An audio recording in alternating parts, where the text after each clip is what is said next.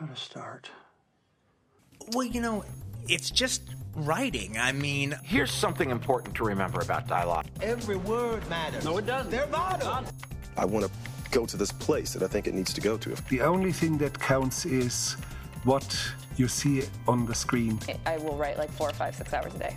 and it will be a voice made of ink and rage. Okay, I'm, re- I'm really glad you asked me that question.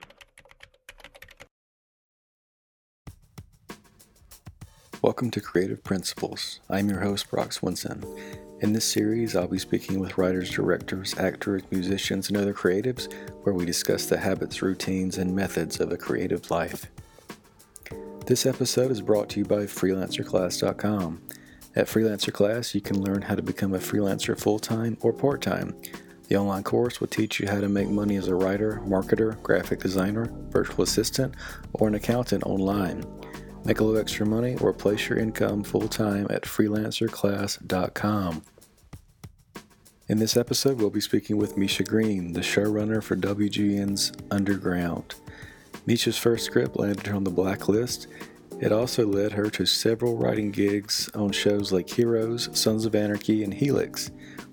As the co creator of Underground, Green wanted to sink her teeth into a series about runaway slaves and the Underground Railroad.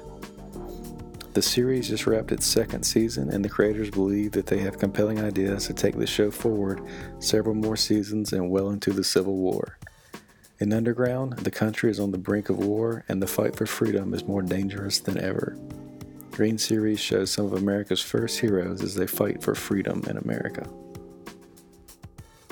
I uh, grew up in Sacramento. It's you know nothing really exciting about Sacramento. You kind of mine for gold in sixth grade, say gold in the river, and it's all downhill from there. So after that, I you know when there's nothing to do, you kind of start imagining things to do and imagining other worlds and going other places. And that kind of, you know, storytelling and my imagination led me to NYU and NYU there, I was like, oh, wow, you can be a screenwriter. People write these movies. That's a thing you can do. Um, and from there, in a short path, I guess, to underground, um, it started, we had just finished Heroes, and uh, Joe Pokaski, my co-creator, and I, I said to him, we should do a show about the Underground Railroad. And he was like, I don't know that much about it. We should do some research. And we started doing research and kind of that's the beginning of it where we found our way into the underground. And these characters, um, both the slaves and the slave owners, there's some real depth to these characters. What kind of research was involved? Where did you originally start? Well, we started with anything and everything we could find. And one of the things was um, actual enslaved narratives that are at the Library of Congress, where you can hear people who were formerly enslaved telling about their lives in their own words. I think that for us kind of opened the world because again, it it turned these people, it turned people into people who laughed and loved and cried and also suffered and also fought back. And I think it's where we really started to find where we wanted to tell the story, which is the story of the Underground Railroad, which is that it's a story of revolution. It's a story of American heroes who are superheroes.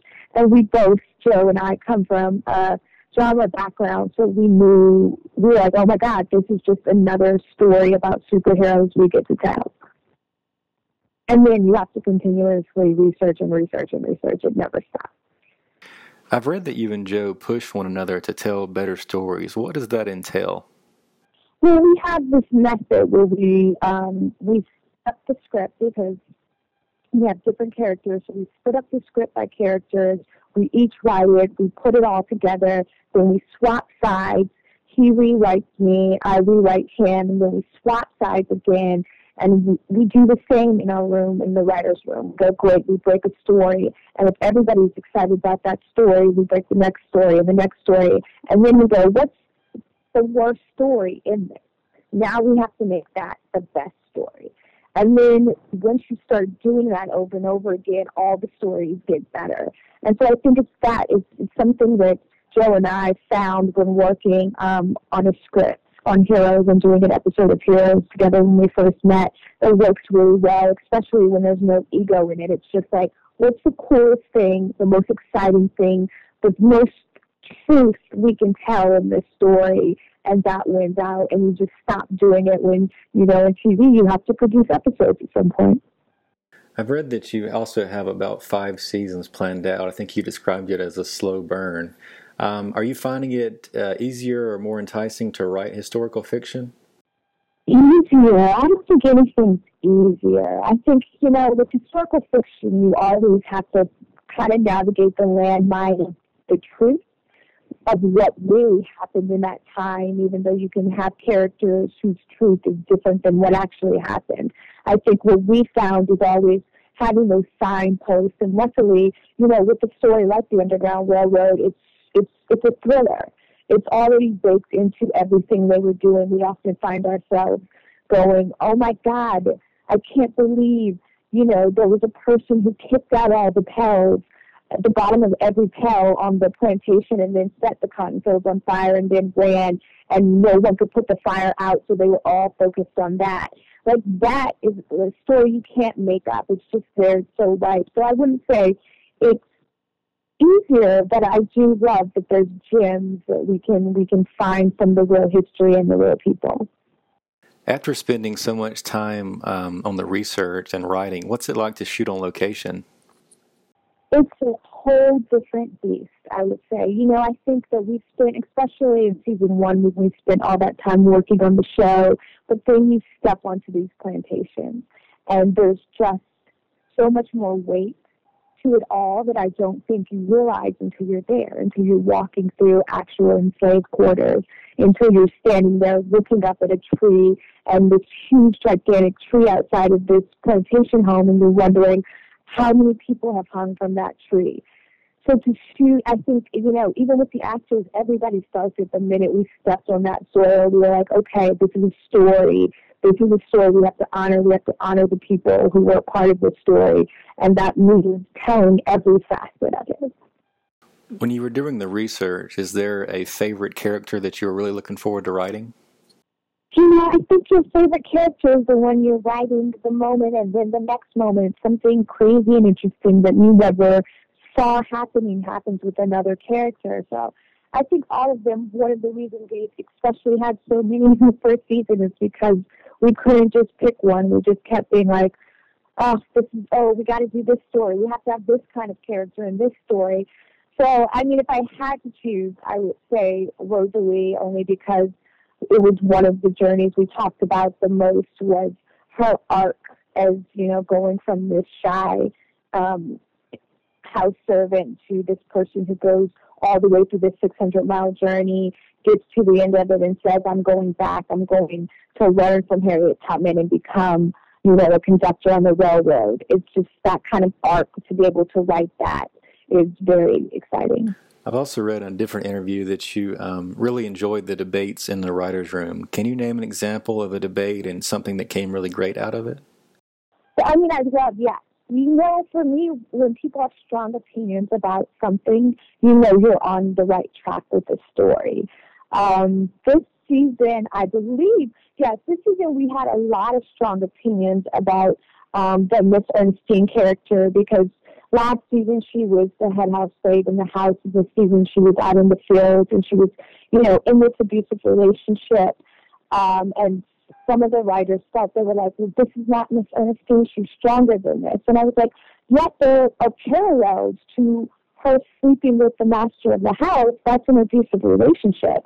So really, she's just having cycles again right now of the same thing. And how many of us you know, repeat these terrible cycles. That's very human. And I think that that was a very contentious thing in the room at first because they they had seen her as such a, a strong character, which she is.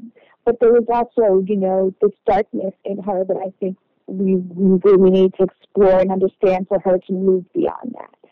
But again, I think when those arguments are happening, those that's when I get the most excited because I'm like, that's the audience is going to have these arguments. You know, we have the same thing with uh, Rosalee and Noah, and Rosalee hiding her pregnancy from Noah. There was a lot of strong feelings about that, and to me, that created of Rosalee deciding to hide her pregnancy from Noah and how angry is Noah going to be about that and who's in the right and who's in the wrong and that's exciting to me because again, I'm like, this is the same conversations the audience will be having when they watch it, the debates they'll be having, and it's just so interesting to kind of try to straddle both those lines and understand why it's creating such strong feelings. Outside of your original research, what kind of uh, cinematic influences are involved with Underground? Well, my favorite genre is horror, so I always think there's always a level of that coming into play. Um, this season, we talked a lot about how do we. Um, we talked a lot about episode three, which was um, Rosalee, as we called it, web admitting through the woods, and we we just kind of, you know, Joe and I pick and pull from anything that's exciting and interesting to us. We talked a lot about in crafting this season the leftovers and how that shows, you know, takes you individually with each a character every episode and kind of deep dives with them. And that wasn't something we had done in season one, and we really were interested in doing that now and kind of going deeper with all of our characters this season. Um, when did you decide to add contemporary music onto the show? I know the first, the pilot episodes um, got the Kanye West song mixed in and, and some other ones as well. Yeah, that was um, in the original script. We opened the script with Kanye's Black Skinhead plays on the track. Um, from the start, we wanted to use contemporary music because we felt that music is kind of this bridge of time. You can listen to something from the 1800s, a song, and it could still hit you in your heartstrings just as if it was made today. So we really wanted to kind of use that to show, you know, that this this subject matter isn't historical. It's not something that's just a painting on a wall. We use the music to help us pull the painting off the wall and live in it. What can you tell us about what viewers can expect next, or possibly even in season three? We've been moving towards kind of the civil war, which is inevitable. And I think what in our research we found that was so exciting that was new even to me was this idea that the underground was a natural spy network for the North. So I think just kind of it's exciting. We're exciting about using the long form television to explore the Civil War and to do it through this kind of spy network. Um, and that's pretty much where, where we're headed. What advice do you have for young writers or even young minority writers and, and filmmakers who want to get into the business? I would say be bold. I think, you know, follow the story that you want to tell. I think when people try to mold their story sensibilities into what they see already on the screen, that's where things get a little bit lost because we want new stories. We're all craving it. So I would say to keep writing and then, you know, keep writing the thing that you want to write because other people will love it too. And you've kind of transitioned. Did you start off writing films and kind of moved into television? Is that correct? Yeah, my first thing that I sold was a, a script, a feature script, and I did a couple of feature stuff before transitioning into TV as a staff writer. Are you enjoying the collaborations with television more? I'm sure there's more writers and more conversations about the projects. Yeah, I mean, I love television. I love sitting in the writer's room. I love, you know, again, it's just so fun to have those debates, to have, you know, to literally go off topic in the writer's room and it'll spark some other idea for something else. It's just to be around creative minds who, who think about storytelling the way that I think about storytelling. It's always been so fun. You know, when you're writing features, it's kind of just you sitting at your computer in your room alone um, which also is fun, which is why I became a writer. But being in TV in the landscape and collaborating and working with directors like Anthony Hemingway, who, you know, his creative sensibility influences us too. It's it's it's fun. It's it's a lot. It's you know, it's not a bad job. so um, all the viewers should recognize Harriet Tubman. Are there some other people we may see in the next few seasons uh, that they'll recognize as well? Yeah, I you know we said from the beginning we wanted to kind of start with fictional characters and really follow their journey 600 miles north, and then we were going to introduce the historical characters like Harriet Tubman and like Frederick Douglass, who we also introduced this season. And I think you know definitely we'll definitely be seeing more people for sure.